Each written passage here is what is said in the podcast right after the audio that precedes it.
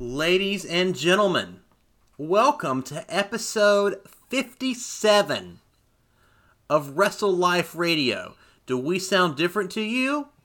I don't know. We're using a new program now. So let us know what you think.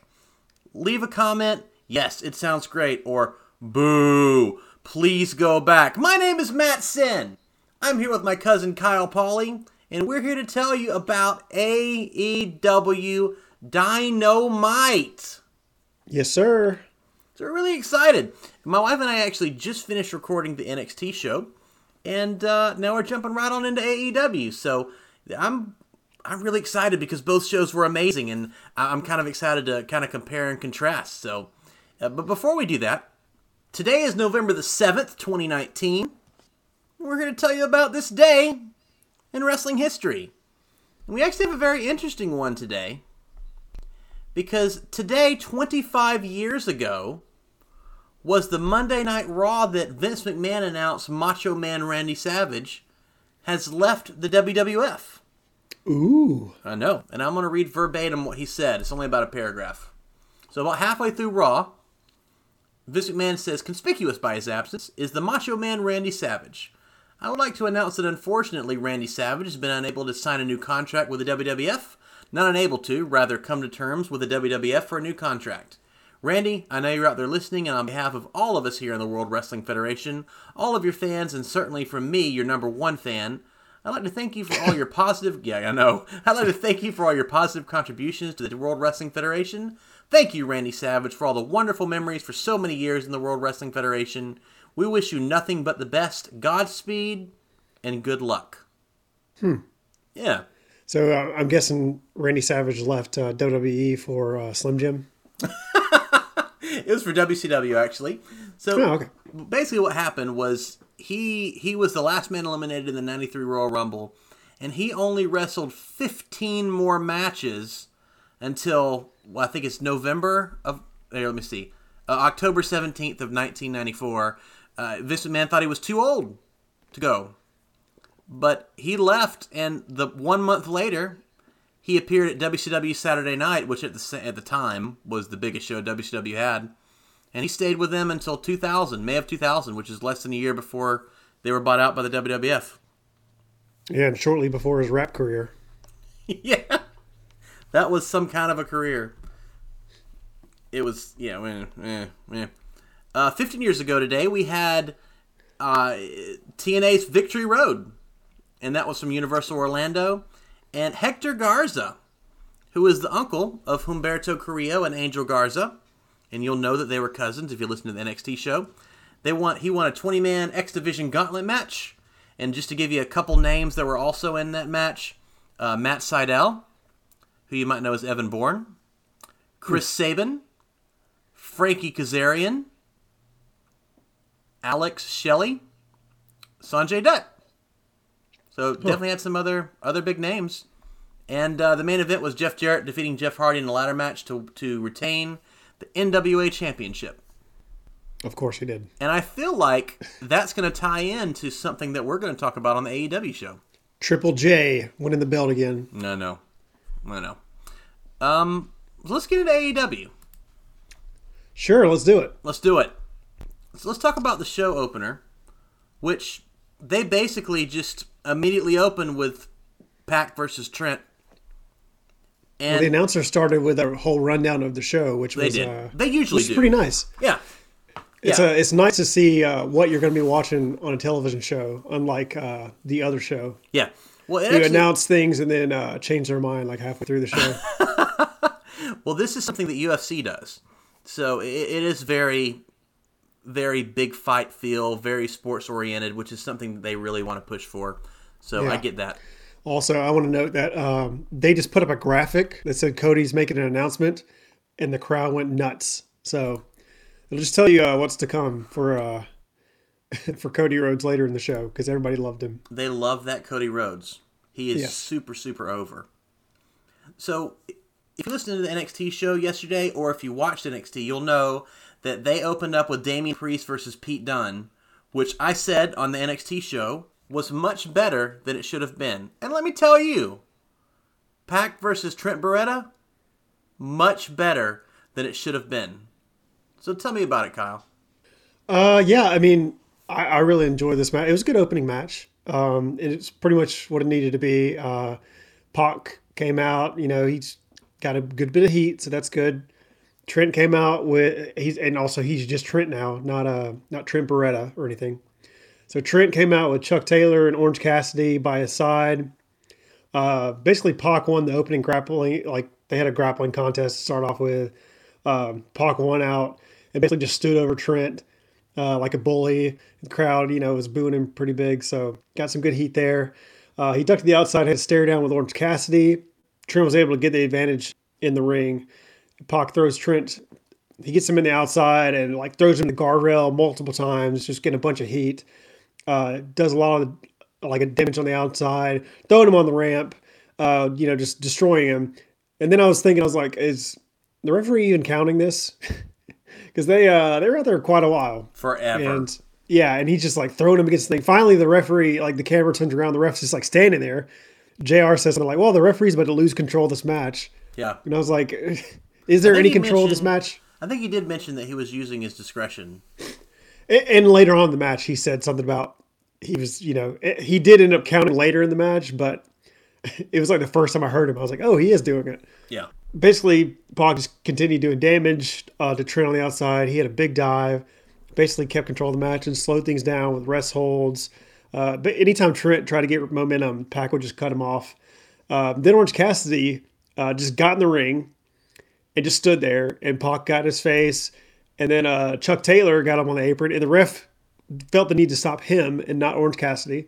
So he was like distracting while Orange Cassidy uh, put in his offense. He laid a couple kicks into Pac. Crowd's going crazy, you know, just doing the chants along with it. And then Pac had enough and just booted him in the face. And if you haven't Uh, seen Orange Cassidy, when we say Orange Cassidy got his kicks in, none of ran them connected. wild. Yeah, none of them connected. Well, they connect. I don't know what I mean, talking just yeah, they, they connect. about. Right, I what, to mean- like his ankle. Yeah, it's. I mean, it's his offense. So, but uh, clearly not effective because Pac just booted him right in the face and killed him. Uh, and he basically rolled outside and was dead the rest of the match. But uh, actually, though, this distraction allowed Trent to uh, get back in the ring. He kind of made a comeback. He had a flip to the outside, basically returned the favor to Pac, started throwing him into the guardrail. He had a big knee to the back of Pac's head and got a near fall. An awesome tornado DDT for a near fall. Basically, was in control. But then uh, Pac regained the advantage when he hit a nasty looking brainbuster on the outside. That like it hurt. Um, that's that's actually when we got this count for the first time. Yeah. Because the ref probably thought he was dead. He's like, oh, better, better count this guy out. Uh, and then Jr. put in the nice jab. He's like, oh, it's nice to see that. Right. So um, he basically rolled uh, Trent back in, went for the black arrow. Uh, he hits it. And if you've heard about the show already, you know this was a giant botch. Uh, it was also featured on um, what's the uh, wrestle botch? Wrestle Is that it? Yeah. Uh, basically, the referee count. He starts the count, gets to two, and I guess Trent was supposed to kick out, and the referee knew it, and he stopped counting. The fans rained boos into the ring. yeah, it was weird. And uh, usually this crowd plays along plays along pretty well, but uh, not here. They are not going to put up with these ignorant refs anymore with their uh, no counts and not counting the pins. So they let the ref have it here. I'm surprised we didn't get a "you effed up" chant. but basically, Pac grabs Trent, puts him in the brutalizer, and the ref immediately rings the bell. I, I think they wanted to get over the brutalizer, and he was supposed to lock it in but maybe Trent didn't want to kick out of the Black Arrow at the same time. I, I don't know what was supposed to happen, but they clearly screwed it up. yeah, I But don't, Pac picks up the win. I don't know if the ref was My that, thought was Pac was probably going to hit the move, and then like before the ref counted three or something, he was going to switch it to the brutalizer. Yeah. Or maybe Trent was supposed to count out uh, or, or kick out. I don't know. The whole thing was weird. Someone screwed up, but I think it's it, it and obviously it makes the ref look bad. But it could have been any of the three of them, really. I mean, WWE at least has done a good job of like telling the referees. I mean, if if they don't kick out, count three. Right. Because I mean, you don't want to. This is probably the worst case scenario of like, it was clearly not supposed to happen. Like the refs freezes his hand in mid in midair. Trent never kicked out. Uh, all the announcers thought that he had won the match. It was just he should have just counted three. He wins with his move, and then he could just slap on the brutalizer if he wants to. Right. So Well, my little brother messaged me about 90 minutes ago and said, So we're just now watching AEW. And then the ref completely botched the Pac versus Trent finish. And I said, Well, maybe either that or Trent forgot to kick out or Pac was, you know, was supposed to pick him up and do the brutalizer. I, I don't know what happened, but it, it did look bad. It looked pretty bad. Yeah, it was a miscommunication, but he still got to lock on the brutalizer, and basically he held on to it. And after the match, he grabs the mic, tells the fans to shut up, cuts a promo on Hangman, basically hyping up the full gear match, and he promised to make an example out of Hangman. So I mean, it's a good opening match. Uh, Yeah, Pac yeah. I don't want to take here. away from what was a pretty stupendous match, just because of a sloppy ending. Yeah, yeah. I mean, it was really just the ending that was Yeah. the botch here. Yeah. So- otherwise, it was really good. It was really good. Yeah, and then we went to a break, a picture-in-picture break. I actually stepped away when the break started happening. I did like pass by my TV while I was like tending to my animals, and uh, saw the Dark Order like chilling backstage with their minions. So Yeah, it was kind of weird. Like the nothing really happened during the break. Like and then it showed like if I remember right, Cody Rhodes was in the back and he was talking to MJF before he came out. It was it was a little strange, but whatever. I mean, this is really just something for the live crowd. At least they're not doing picture in picture during the matches. Yeah. So you can still kind of pay attention. It was fine. I mean, this was perfect because I obviously I and I kind of had a feeling like because like I said, I passed back by the TV to make sure I wasn't missing anything, and I saw that I wasn't. So I could get up and do things and not have to miss any part of the match or miss any big action going on. Like I just you know got up, took a little break, and came back. How they should use it, and they pretty much used it like this the whole night. So Yeah. Thumbs NXT up for me. had a couple picture in picture, and it was completely in the middle of the matches. One of them in the middle of the main event. Yeah, and I heard there were different breaks during the um, like multiple breaks during the Pete Dunne and uh, uh, Punishment Priest. Martinez. Yeah, I I forgot his Yeah. name. Punishment Martinez, aka Damian Priest. Yeah. Um, I heard there was like two breaks during that match, wasn't there? Yeah, one was picture in picture and one was not, if I remember correctly. Yeah, So that was that was kind of weird. Yeah, but they use it right here. So Yeah, it was Um, good. yeah, and basically when we came back from the break, Cody's music hits and he starts coming out, and my God, is he a giant baby face? He is so over. It's absolutely incredible. I mean, what bugs me, I mean, it doesn't necessarily bug me, but it, it just kind of baffles me that when him, when Cody and Dustin were in WWE as a tag team, and they had that match, I forget who was against. I think it was the Shield. Yeah, and Dusty was at their side, and they were so over with the crowd. Like even then, I was like, God, Cody, like, and he was Stardust at the time, I think, wasn't he? pretty sure. Yeah. I can't remember if he was still Stardust or if he was Cody at that point. I think he was Cody. I can't remember. I anyway, don't remember. I just, but I do remember them like just loving Dusty, uh, Cody, and Dustin. Even then, I was like, God, this. I bet this guy could be a really big baby face. And they wanted to. It proves it here, and he's even bigger than I thought he could be because he is a mega baby face. Like these fans love him, and I mean, he's he is their biggest baby face right now, hands down. It is. It was Cody, by the way. I just looked it up for you. Okay. So he he's just a giant baby face. Um, and I, I don't know, like, how do you feel? I guess we could talk more about it, you know, when we actually preview Full Gear coming up soon. But I mean, do you do you think that Cody should win this match against Jericho at Full Gear? Well, so let's talk about the let's talk about the announcement first because Okay, I, okay. I, I think that kind of ties into it. So Right. before this announcement, no zero chance. I thought there was no chance and no reason for Cody to win, but now there's a little bit. Cody cut the most impassioned speech, and I I said this last week with Moxley. Right, you can really tell that these guys are th- pouring their heart and soul into something that they absolutely love. And Cody cut the best promo that I have seen this year. Maybe maybe longer than that. The last couple of years. Yeah. It was incredible. I mean, I think Daniel Bryan has his promos are awesome. Samoa Yeah. Joe's, they've been great in WWE, but like Yeah. nothing in WWE in like the last couple of years has touched this. No. And like Kevin Owens. Kevin Owens is also good. Yeah. Uh, and we could we could name people that are good. I mean, Chris Jericho, obviously, but like this one was just so good. He basically, and there wasn't anything to it. Basically, what he said was, "I have a big announcement. I've heard what everyone's been saying. I know that people like my father and Cowboy Bill Watts and some other people, you know, they were known for you know, booking the show and putting themselves in title matches. And even though they're absolute legends and deserved it, people always said, you know, well, he's only there because he's booking the show. And Yeah. you could say, like, and I, let's talk about Triple H real quick, and then we'll get into Jeff Jarrett. Triple H is one of the greatest of all time. But back in, wow, I can't remember when it was, but it was when Randy Orton, I think it was 2003, 2004, when he, like the there were 16 title changes, and I think I think it was 16, and he was eight of those. So he would lose it to Orton, then gain it back, then lose it to Benoit and gain it back, lose it to HBK and gain it back, and it just got so old.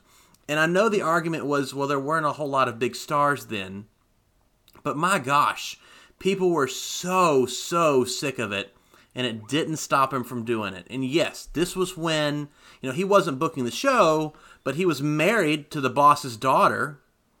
So you have that. And then you have Jeff Jarrett, who is a great worker. And I know a lot of people down on get down on Jeff Jarrett. I think he's great. And did he deserve to win the TNA title? Yeah, multiple times. But did he deserve it to hold it as long as he did and gain it as many times as he did and basically hold the company hostage when much bigger stars and much better workers should have been winning that title? He he really messed up. I mean, he really screwed TNA over when guys like AJ Styles and Samoa Joe should have been fighting for the top title, and eventually they got there because they were undeniable, which is what Cody was saying. But for a long time, he held the top of the card hostage. He was the king of the mountain. This is what Cody was talking about, and fans have been complaining about that for years, right? Yeah. So Cody basically says, I am if I don't beat Chris Jericho this Sunday, I will never ever compete for the AEW title again. Ever. Yep. And so that obviously got a lot of boos. And he says, but you know what? This is AEW. This is wrestling's Ellis Island. This is where wrestlers come and say, this is freedom. And he said, it took me 14 years, but I went from undesirable to undeniable. He's right. He's Yeah. one of the biggest names in all of wrestling. He is one of, if not the very biggest name in AEW. Huge pops. People love Cody. And let's not kid ourselves. Cody's not putting on a Kenny Omega match. You're not doing it. But he can tell a story better than almost anyone in the world right now. I'm not going to say that he. I mean, obviously, him and Kenny Omega have different styles. Correct. Uh, but match quality wise, he. I mean, he could definitely deliver. Um, Right. he, he did it with Nick Aldis for the NWA title. Did it with Um, Dustin. Yeah, I mean, he can he can pull it off. He's he's not the athlete that Kenny is, and uh, but I mean, he's he's got the charisma, and he's got basically what Omega doesn't have in charisma, which he has a ton of. Cody has you know, you know more of that, and brings more of that to the table. And like you said, he's such a great storyteller in the ring that like he brings the fans along for the ride the whole way through. And I mean, match quality wise, he's right up there. Right. And so Cody says, you know what? You keep saying that I'm a millennial and that I grew up with a silver spoon, but man, it must have been real hard to grow up the son of a famous hockey player. He also said you get Jericho's book on Amazon for three dollars at any flea market, which got so a huge, huge pop. Yeah, it really did. And so he said that uh, Chris Jericho actually needs this generation. And then he said, This isn't about, you know, my father or your father. This is about my wife. This is about my mother. This is about my sister. This is about my family. And he started choking up. And he just, he was so, so passionate. And he says, And on Saturday, I'm taking that belt from you. And it was just so good. I mean, it was, it, it was just so good. And it was what? 90 seconds? Yeah, and uh, just just think about this promo versus uh, Mr. Mr. Uh, Monday Night Seth Rollins. Oh gosh. His his passionate promo that he gave. I mean, that wasn't a bad se- bad segment on Raw, but I mean, come on. Bring it down. Seth just standing out there and saying he doesn't know where he's going to go from here and all that. Like that versus this promo. Yeah. Like it, if you're ever wanting to be a pro wrestler or want to know what it's like to cut a great promo or want a promo class, just play this clip back right. because I mean he put so much energy into it. He told such a great story. He hyped up the match. It's just a grade A promo, like A plus plus. Yeah. And I mean, he basically said that basically full gear he's going to win the belt. And he warned even after that that the inner circle uh, was going to have to go up against the elite and that they were going to eat them alive. Yep. And uh, so that even teased the match that could possibly happen later down the road, no matter the result of the match um, full gear. So Yeah. it just like I said, A plus plus promo. Uh, Cody even hugged Tony at the end of it because him and Tony have been buddy buddy. And he did that, and I was wondered, okay, I love Tony, and Cody hugged him, but how long before the inner circle kills Tony Schiavone? I mean, he's he's been right there by Cody's side, and I could just see if Cody does win the belt, I could see like inner circle just being like, all right, time to kill Tony. Right. They're gonna get back at him somehow. So I hope that doesn't T- happen. Tony's days are numbered. I hope that doesn't happen. So you ask me if I think Cody had any chance of winning the championship, and we'll talk more about this in our full gear preview. Yeah, because this is a big step. So Yeah, it's they can't. They I think it's big uh, that they can't pull a WWE here and you know do some swerve of like Cody loses and By- by then he finds a way. like yeah, like they can't. I don't think they can do something like that. So it'll be interesting to see. And like I said, we'll talk more about it when we talk full gear in our preview. But it's a big step here. So Cody's so over though. Like I, you know, I could totally see him winning it. I okay. So Chris Jericho is the biggest name in, in AEW for casual wrestling fans. I think what what will happen, and this is long term booking, but AEW does that. I think Chris Jericho beats Cody Rhodes, and I think 18 de- months down the line, Kenny Omega is your champion, and Kenny's been champion for a while, and all of the elite are still faces. And Cody Rhodes comes to Kenny Omega and decks him, turns heel, and says, "Screw that noise! I'm challenging for the title." That's what I think will happen. But it has to be a long time from now because they can't just you know do it again in three months. But I think if they you know no one if Cody doesn't win, no one in their right mind goes, "Yeah, he's never ever challenging for the title ever." I mean, he could wrestle in AEW for another ten years. Yeah. So I, I don't see that happening. Yeah. So I mean, yeah, we'll wait and see. And like we said, we'll, we will get more into it uh, when we talk about Full Gear because uh, I definitely want to discuss that match. Grade A promo. So best part of the show. Yeah, it was it was really well. I don't know about the best part of the show. We, we'll get into what I think is the best part of the show later. It was my favorite part It, because it was in, it was Lord incredible. knows we need a good passionate promo these days. It was so good. And did you see that? And I, I- we've been talking on this for forever. We'll, we will move on. But did you see that uh, both The Rock and Jim Cornette, and I'm sure other people too, uh, wrote him on Twitter and and praised him? I didn't see The Rock had done it. No, but Yeah. yeah, I mean that, that tells you if if Dwayne is uh, reaching out to you and telling you "good job, kid," then you're doing something right. Yeah, Rock. I think most people would argue greatest promo of all time. So if you if you get it from The Rock, then you're doing something right. And gave Jorge Masvidal the BMF title in UFC. So Oh, yeah. The- the That's- I Rock's hear that's a very places. important title. yeah, th- this Rock guy, he's coming up. So we moved to Private Party versus the Dark Order. And I don't really like the storyline behind this, but the match is going to be so amazing, I don't care. So basically, what happened was SCU wins the gold medals. They won the tournament, and they actually came out with their medals around their neck. You see the Lucha Brothers, they have silver medals, and they're at the, uh, the Spanish announce table. And then Private Party versus Dark Order come out, and the winner of this match gets the bronze medals and will wrestle the other two teams in a triple threat tag title match.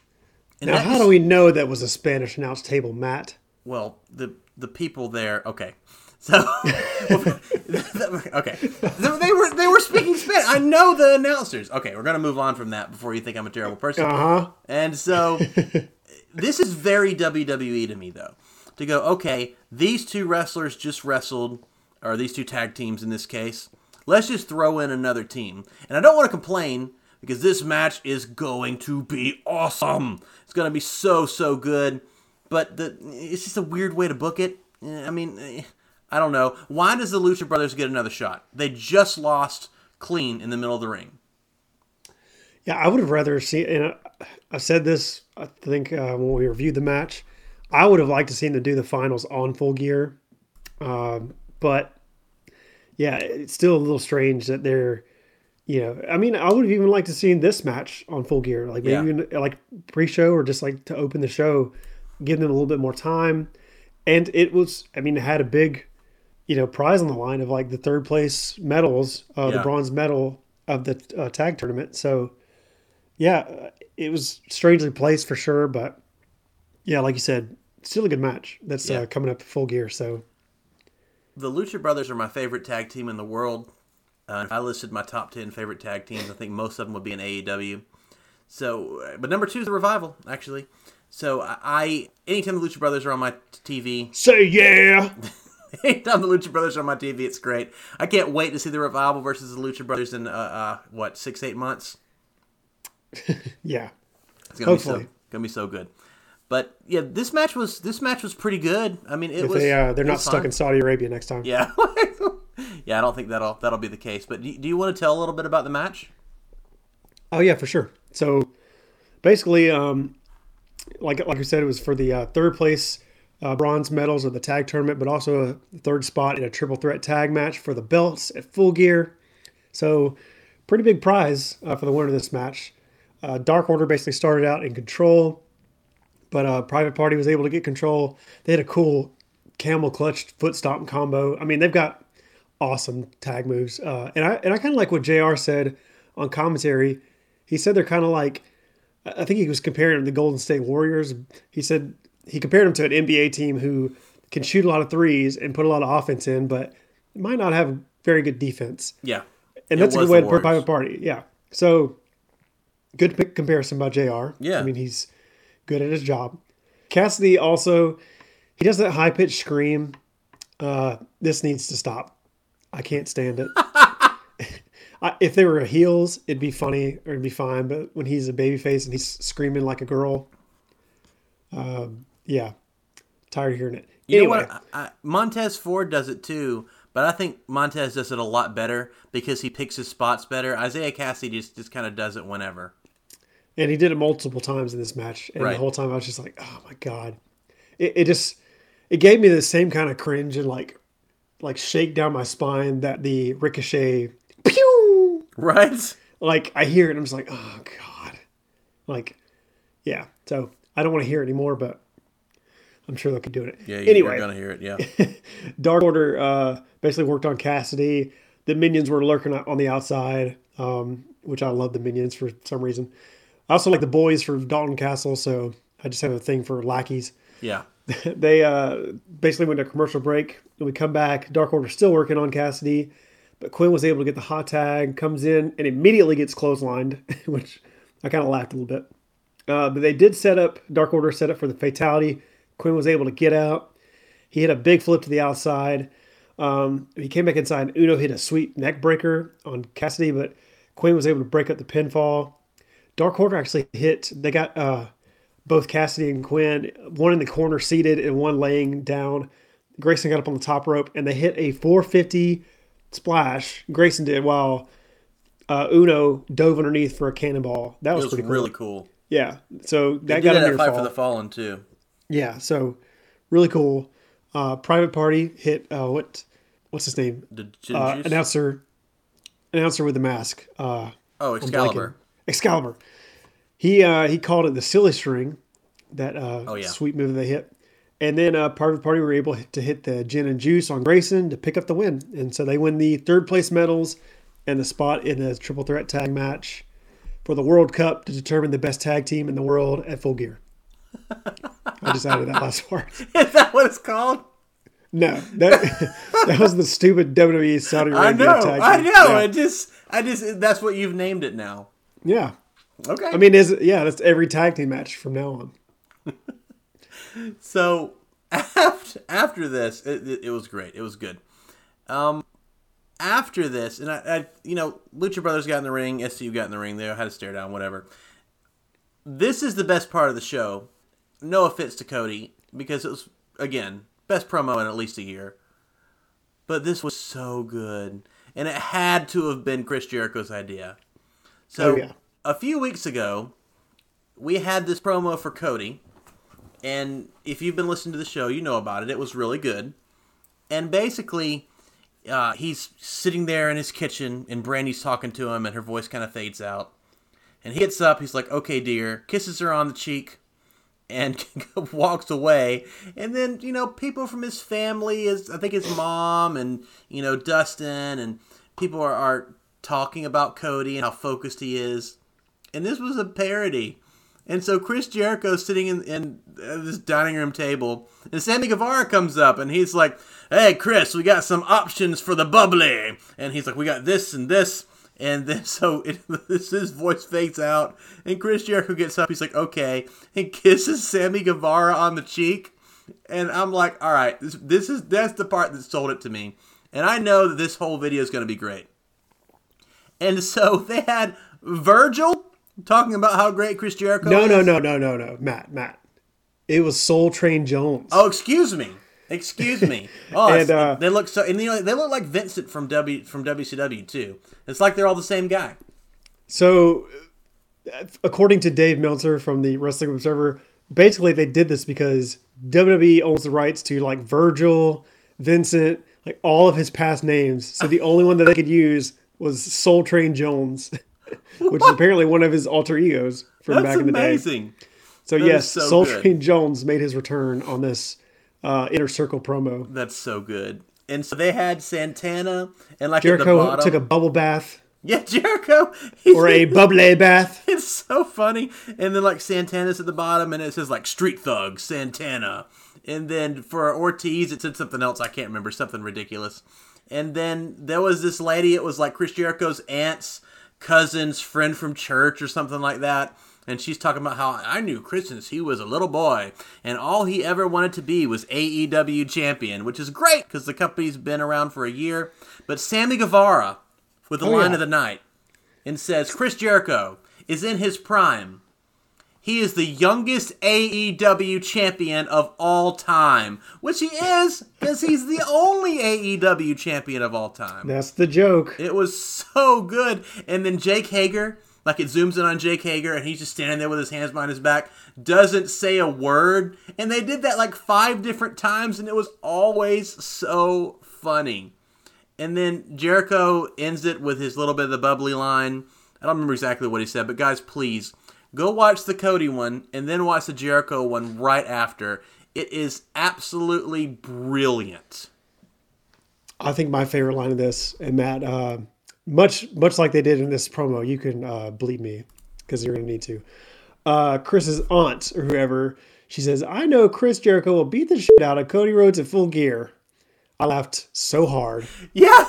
It's was just like this regular old lady. so hilarious. I mean, they bleeped her because she said the S word, but uh, so good. I, I laughed. My only, so I loved this, absolutely loved it, and you're right, it was equally as good as the Cody Rhodes promo. The only reason I don't think this was as good is Chris Jericho's job to get everybody to hate him and to piss everybody off. But you know, everybody's gonna love this. I mean, they were being, you know, so you know, it's still to the inner circle's character, Right. But it was so great at the same time. Like Chris Jericho came out later in the show for the main event, and everybody went crazy for him, like he was the biggest babyface besides Cody on the show. yeah. So it, it was really it didn't do him a service as being a heel per se, but Right. I still loved it. It was great. I'm not sure that he could get that AEW crowd to boo him though. right. Uh, it, this definitely didn't help, but Yeah. yeah, I agree. But, But it, it was, was- still great. It was it was great. And my my beautiful wife, B Dubs, says, When is the last time we've had good comedy on a wrestling show? And I said, You're right. I mean, R-Truth stuff with the 24 7 title has been pretty good. But like this was literally edge of your seat, laugh out loud, funny. Not just, oh, haha, look at R-Truth being silly. It was, it was hilarious. I think the only thing that's made me laugh on WWE TV, besides you know like stuff you should, stuff you shouldn't be laughing at, is like Rusev saying uh, what was wrong with him having wanting to have sex with Lana all the time. Right. right. But that's just Do you blame me? Yeah. So, other than that one line, WWE hasn't done comedy this well in probably the last decade. Yeah, and WWE didn't write that. Rusev wrote that in the moment. He said that Yes. in the moment. That that was natural. That's why it was good. Yes. I mean, yeah, this is fantastic and just hilarious. Definitely go watch it if you can find it online because it's it was hilarious. Yeah. So it's actually it's on Chris Chris Jericho and AEW on TNT on Instagram. You guys can't oh, miss There it. There you go. Yep. So after this, we had Jamie Hayter and Emi Sakura versus Riho and Shanna. Jamie Hayter and Shanna are the two girls that wrestled last week, and Emi Sakura, it, we all know who Riho is, and Emi Sakura is the girl that dresses as Freddie Mercury. Yeah, I'm a I'm a big Freddie Mercury fan. He's Yeah. uh, one of my musical idols growing up. I do not care for Sakura coming out dressed as him. No, why not? Mainly, mainly because well, a nobody's Freddie Mercury but Freddie Mercury, and that horrible music she comes out to It's so bad. Thank you. is the worst theme music of all time. I ha- honestly, Matt, and you're probably not going to agree with me. I hate this way more than Asuka Kairi Sane music well, way worse than Baron Corbin's crappy King of the Ring music. I cannot stand this music. so when it when she came out, because I've only seen her one other time, and that was in that six woman tag, which was incredible. And so she came out, and I, or maybe a, a couple times. Anyway, it doesn't matter. She came out, Right. and I'm like, this music's pretty terrible. Isn't she supposed to be like Queen? And so, spoiler alert, she won the match, and the music plays again. So I actually listen intently this time, and I'm like, oh my gosh, like who That was the, the mistake world? that you made. Yeah, I'm like, who in the world let her come out to this? It is so bad. It's Yeah. so bad. Like it's it's uh like N64 wrestling music bad. Like it's yeah. I think it was worse than Sounds that. like it belongs on WWE 2K20. Yeah, it was it was bad. So I think this match and and, and bless these four women because they worked their butts off, and the match wasn't bad. It just there's something about the the AEW women's division that it's a little lacking. And Riho is always amazing, and I like where's Yuka Sakazaki because she was the other one that I'm like, yeah, she's amazing. Hikaru Shida wrestled uh, last week, and actually uh, was it last week? Yes, she wrestled. Yeah, she beat she Shanna. wrestled Shanna. That's right. And it just they only have like three or four women that I think I could I could label as superstars. I know Britt Baker has a lot put behind her. Bea Priestley has a lot, but ne- and and they're both great workers, but neither of them have really shown what they can do in AEW so far, in my opinion. And I think you can even say the same thing about Kenny Omega. So I just after watching NXT and seeing basically the, the the most stacked major women's division I've ever seen, it really shows a glaring hole in AEW's women's division. I actually like this match. No, the match was fine. I just Um, well, I- it was uh, just let me say- fine. I, I actually so I wasn't a big fan of the match with Shanna and um, Shida last week. yeah. Uh, I thought it went a little too long, and I think this match went a little too long as well.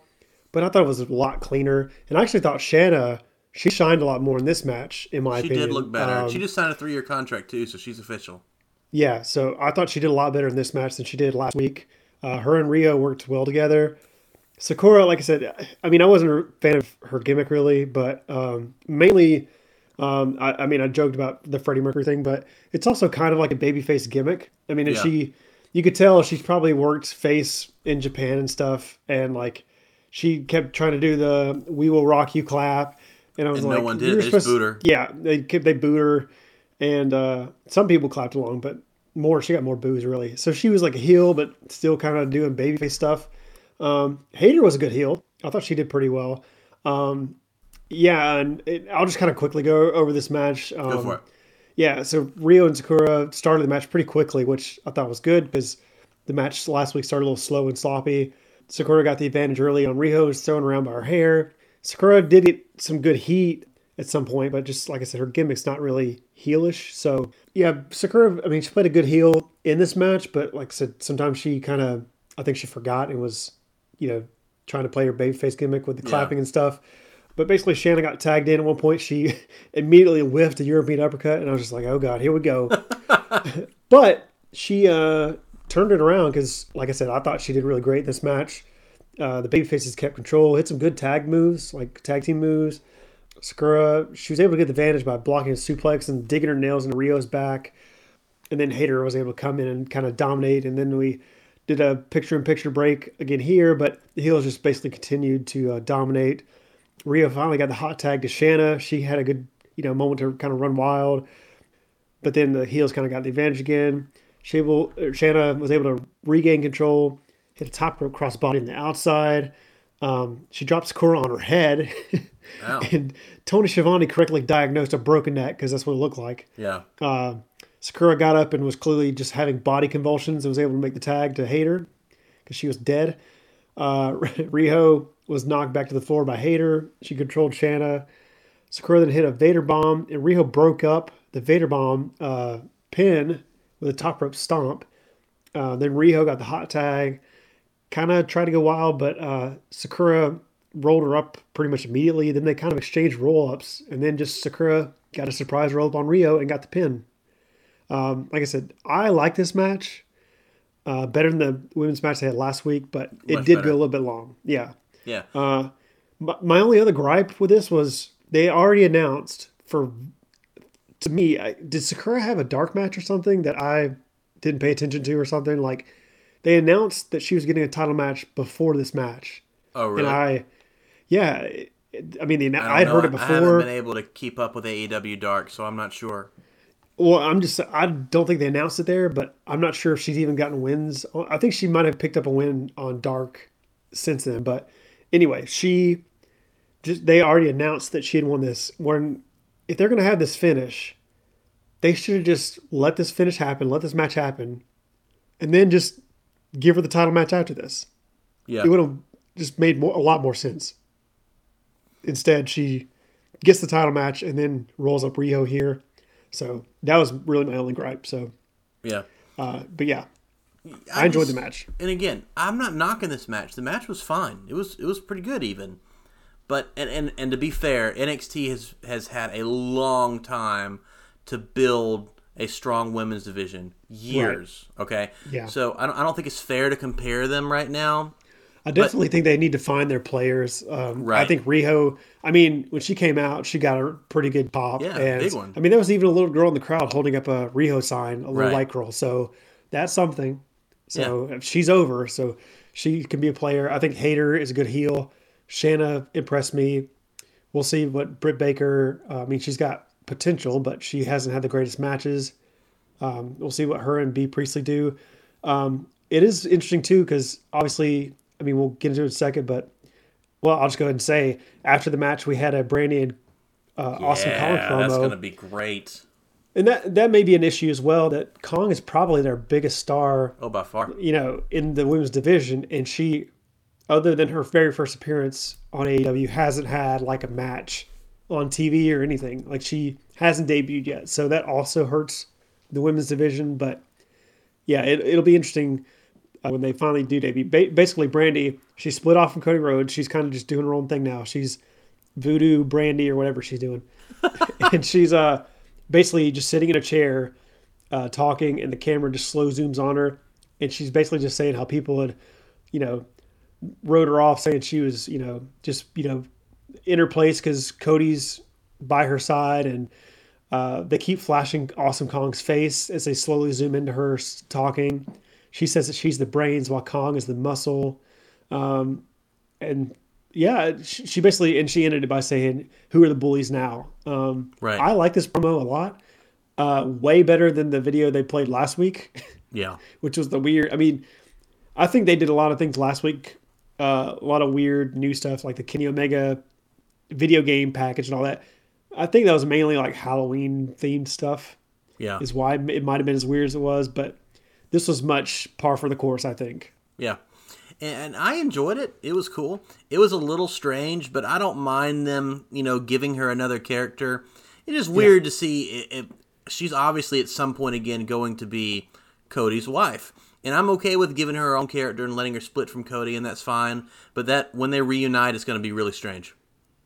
Yeah, and obviously there's there's potential for a good dynamic for Cody and Brandi, and they played off it many times before because they're almost like the modern day Randy and Liz of like Right. obviously they're already married, but um, I mean they're you know they're together like every they're you know they're a pair, so them being independent this whole time, like you said, they'll eventually get back together and you know work together, but yeah. I'm I'm fine with it for now, so we'll just see where it goes. Yeah. So we move on to Brandon Cutler versus Shawn Spears, and I want to know what you think, but I'm going to tell you what I think real quick. Okay. So I mentioned my wife before the show. I said, I wonder where Shawn Spears has been, and I know he's been on Dark a little bit, but I'm glad he got back and he's he got back in the win column. He beat he beat Brandon Cutler, and to me, this is how a squash match should happen. You should have someone in there who is a talented wrestler. They get in just enough offense to show that it's an actual match, but then the guy that you're pushing really starts to take out the other guy. It lasted like six to eight minutes, and I thought that this was absolutely perfect. Do you agree?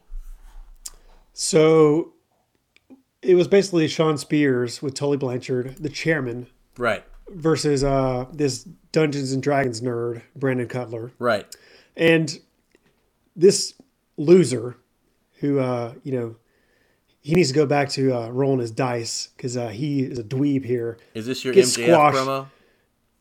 Let me talk about this. Is uh, he got put in his place here, right where he just deserves to be. The chairman showed him who was boss. Uh, this kid just needs to quit. He's uh, a loser. Anybody who plays Dungeons and Dragons, they have no business in the ring ever. Uh, so yeah, this guy got what he deserved. Shawn Spears is still using the ten gimmick, which he should uh, not be doing. He did ditch the contacts, which that's good. Uh, they also in this uh, this match showed the um pliers he used on Joey Janela last week on AEW Dark. Um, but yeah, basically, like you said, it was a quick squash match. Uh, he beat this dweeb um, with the DVD, and then uh, basically after the match, Tully threw a chair in the ring, and they were gonna tease a DVD on the chair, and then Janela came in for the save. I do agree. This is how a squash match should be. It it was good heat for Shawn Spears, Cutler. You know, was impressive despite him being a complete geek here. Right. Yeah, and that's my bearing of Dungeons and Dragons for the night. So, are you just doing that because I abandoned you last week and I went to do Dungeons and Dragons?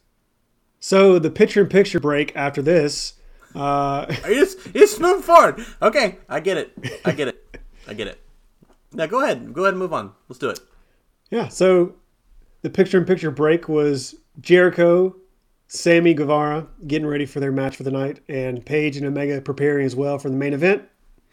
Another great way to use picture in picture, not in the middle of the match. Right. So another thumbs up. I'm glad to see that. Yeah. Uh, basically, and then we had we come back from the break. We essentially had a music video hyping Jon Moxley versus Kenny Omega's match. One good thing that WWE has done for years has done their video packages, even to the point where my girlfriend was sitting down watching, and she's trust me, I say that she watches the matches with me, but she's basically ridiculing it the whole time because she definitely doesn't get it, and she thinks their acting is horrible. And basically just craps on it the whole time until every now and then she'll see something We should cool. have but- her on the show. That sounds interesting. yeah. So she, but they've played a video package before, and she was watching, and she was like, "Well, that was pretty cool." Yeah. So. WWE does a video package very well. They do. This was also done very well. Yeah. I thought this was an awesome video package. They had like a lot of slow mo shots of like Moxley, you know, DDTing uh, Omega into the glass table and like the glass just shattering everywhere. Like they showed a lot of even old clips of Moxley from like the XCW days, you know, blood on his face. Like uh, just you know, a lot of good imagery here. It is basically just a music video of Yeah. um, highlighting their careers and the match at Full Gear, and I loved it. I thought it was great. Yeah, I, I really did too. And I, I, if there's one thing that WWE does really well, it's their packages. I mean, they do an absolutely incredible job, and AEW's been doing them really well too. But they've been doing them And they're very small well. packages as well. Yeah, they've been doing them very well in a in a different way. So this this didn't look like a WWE package to me, but it was still really well done. Yeah, I agree. So main event time, and you've got Kenny Omega Man X and Hangman Page versus Chris Jericho and the Spanish God Sammy Guevara with Jake Hager on the outside. So tell us about it. Uh, Page came out without his chaps, so I was a little uh, disappointed in that. And without his horse. Without his horse, so he left his uh, cowboy crap at home. I won't, I won't make you bleep, bleep me out again. I got enough editing to do, man. Okay. So Omega, he comes out, and as bad as Sakura's music was, Kenny Omega's music is equally awesome. Uh, it's basically Mega Man themed, and I love it. So, So good. it's yeah. I, I mean, hi- his and Cody, Cody Rhodes and Adam Page's music are all awesome, Uh-huh. and Young Bucks. Yeah. They all have good music. Um, so basically, they come out, and then Sammy comes out. Uh, gimmick infringement here, taking out his phone and doing the Tyler Breeze thing. So he's uh, basically FaceTiming as he walks to the ring. Um, it works for him, but it was Tyler Breeze's gimmick first. uh, they hype coming to Nashville next week. JR dropped a bunch of hot references like hot chicken and Zanies. You ever had hot chicken, Matt? No. Yeah, it's basically really, really good and really, really spicy chicken. So Looking forward to it. I'm gonna have Yeah. to try it sometime. Yeah.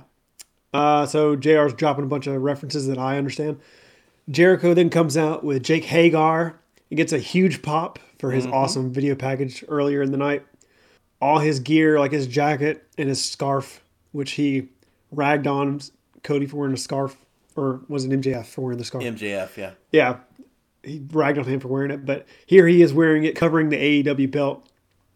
He comes in and uh, Jericho teases a face off with Omega. The crowd's starting to rumble. They're starting to get all into it. And Jericho turns around, tags, and Sammy. So great heel move. So good. Sammy comes in, was able to control Omega earlier, uh, actually, uh, kind of tossing him around for a bit until Omega reversed uh, wrist lock, got him in it, and just started slapping him in the head.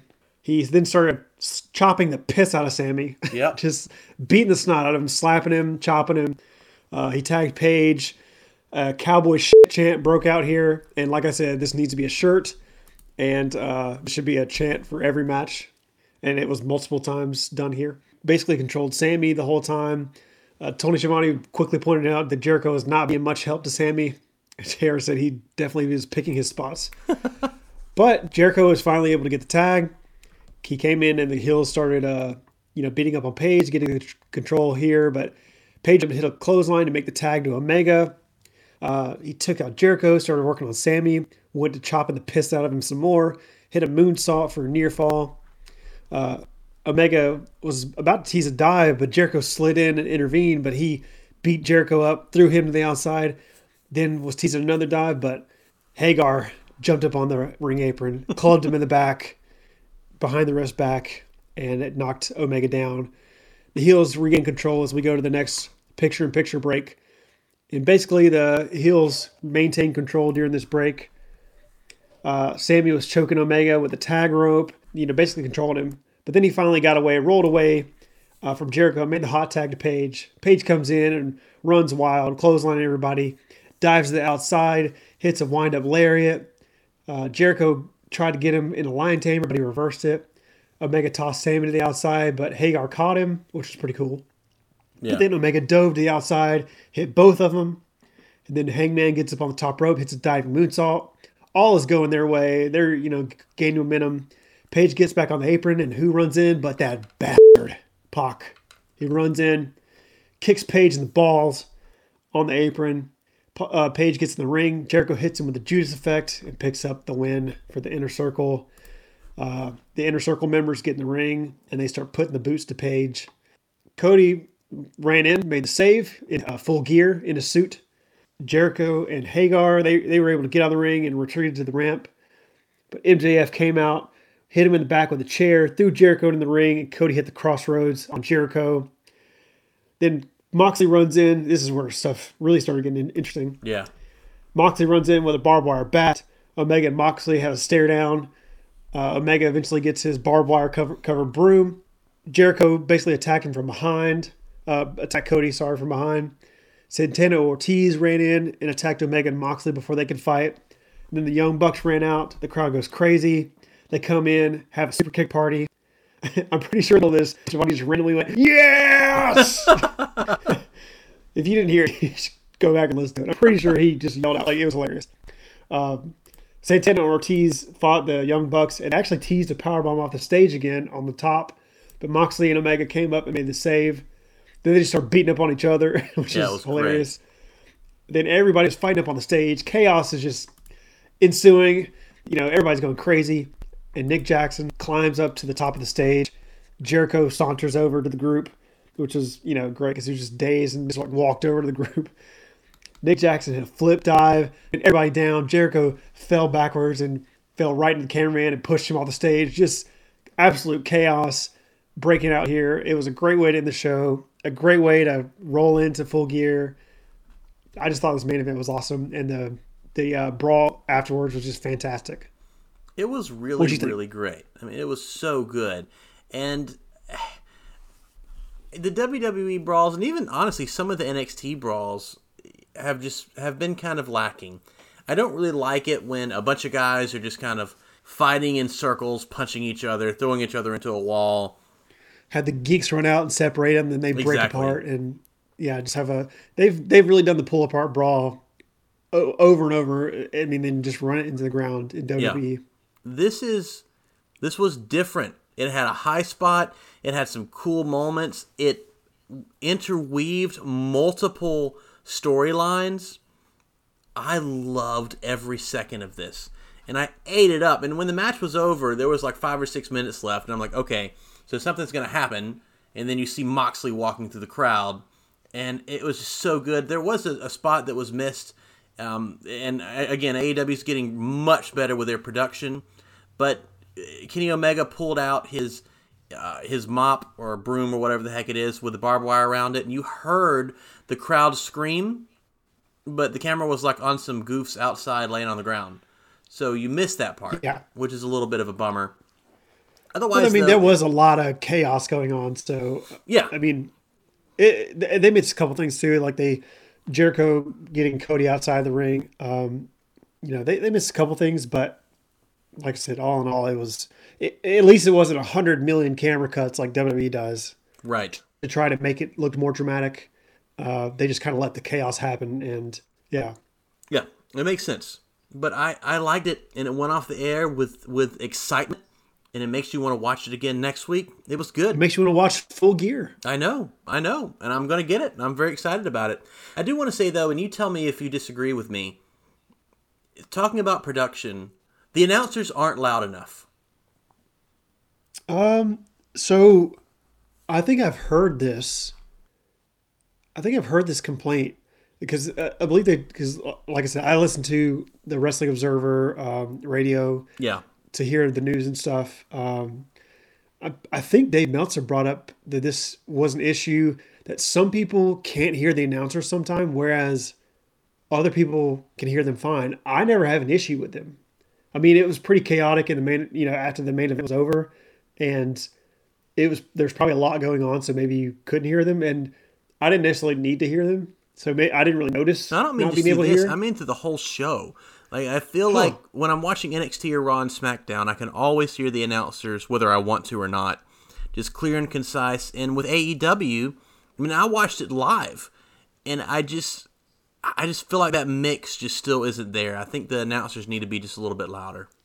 I I heard him fine, and maybe that's Okay. like I said. I think that's an issue that I've heard before. Yeah. Some people can't hear them very well, while as others had no issue. And I, I definitely hear all of them clearly through the whole show. So, yeah, maybe that's something we need to look into. Like, if is there like a different audio level for some people? That's I don't know. kind of interesting. It is weird. Yeah, I, I heard him through the whole show. Um, yeah, like I said, during the main event thing, I Okay. didn't really notice, but um, yeah, everything else like I said, I heard Tony Schiavone flip out at one point. So, yeah, I haven't had any issue any issue with it. Yeah. Okay. Well, cool. Well, if you were to grade this episode of AEW, what would you grade it? I thought it had some issues. Obviously, nothing big and glaring. I mean, all the matches were great. You know what they what they should have been. Um, like I said, the women's match probably went a little bit longer than it should, and I, like I said, I would prefer uh, Sakura getting the win here and then them announcing the tag or the uh, title match at Full Gear. Yeah. You know the Dark Order Private Party thing, uh, good match, but like you said, kind of confusing with them setting this match. But I mean, that's just booking. As far as like the actual matches go, I thought both were good matches, and those were the low points of the show, Right. and they were good. So, I mean, I'm giving this an A. I really enjoyed the show. Yeah. I thought it was a perfect go home show for the for Full Gear. I mean, I'm excited for Full Gear Saturday. Like I said, Cody's promo was A plus plus. Jericho's parody video and you know, Inner Circle being a bunch of dicks. They were you know great. Main event was fantastic. Pac and Trent was a good match, and I mean, like you said, it had no right to be as good as it was, but it was still great and had a good squash match on here. So Yeah. I I didn't see any negatives on the show, uh, and even the negatives I gave were very nitpicky, which you Right. know is what I do. So I thought the show was great. I'm giving it an A. I agree with you. And if I think if that tag team match, and again, it was good. I know I've been picking on it a lot, but there's not much to pick on here. If that tag team match was a banger, this would have been an A plus show, 100%, no doubt. Yeah. The show was so so good. It's in my opinion the best Dynamite that we've had so far. I think this is week six.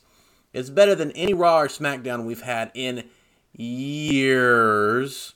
And it's it's better than I've seen from anything from NXT recently. But again, I haven't watched a lot of NXT, and this isn't a knock against NXT because they have been putting on some incredible shows. But this is And the they best actually wrestling- even they actually even rivaled them in ratings this week. Yeah, they They're did. like right underneath them. I know, but th- this is the best wrestling show I've seen in years. I mean, I I, I just sat there for two hours, and the basically the whole time I was on the edge of my sh- uh, edge of my seat. I loved it. It was so good, solid, solid A. And uh, I don't know how they can. They, they, there's not much farther higher they can go. I love. I'm loving. We'll see shows. Saturday. Yeah, I can't wait. I can't wait for Saturday. So, ladies and gentlemen, this has been episode 57 of Wrestle Life Radio. We just told you all about AEW Dynamite. We will be back tomorrow to tell you all about Full Gear.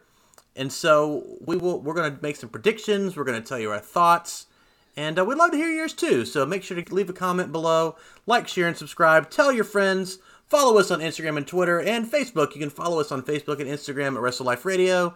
You can follow us on Twitter at Wrestle Life Pod. You can follow Chris at Wrestle Life Hill on Twitter and on Instagram you can follow Kyle at Kyle.Polly. you can follow me on both at Wrestle Life Matt. Once again, ladies and gentlemen, as always, we appreciate you. We couldn't do this without you. We wouldn't do this without you. Thank you so much for listening. Thank you for sharing. Thank you for telling your friends. We appreciate you. Listen to the Full Gear show and then watch Full Gear because AEW is amazing and they deserve it. Have a wonderful day. Yes.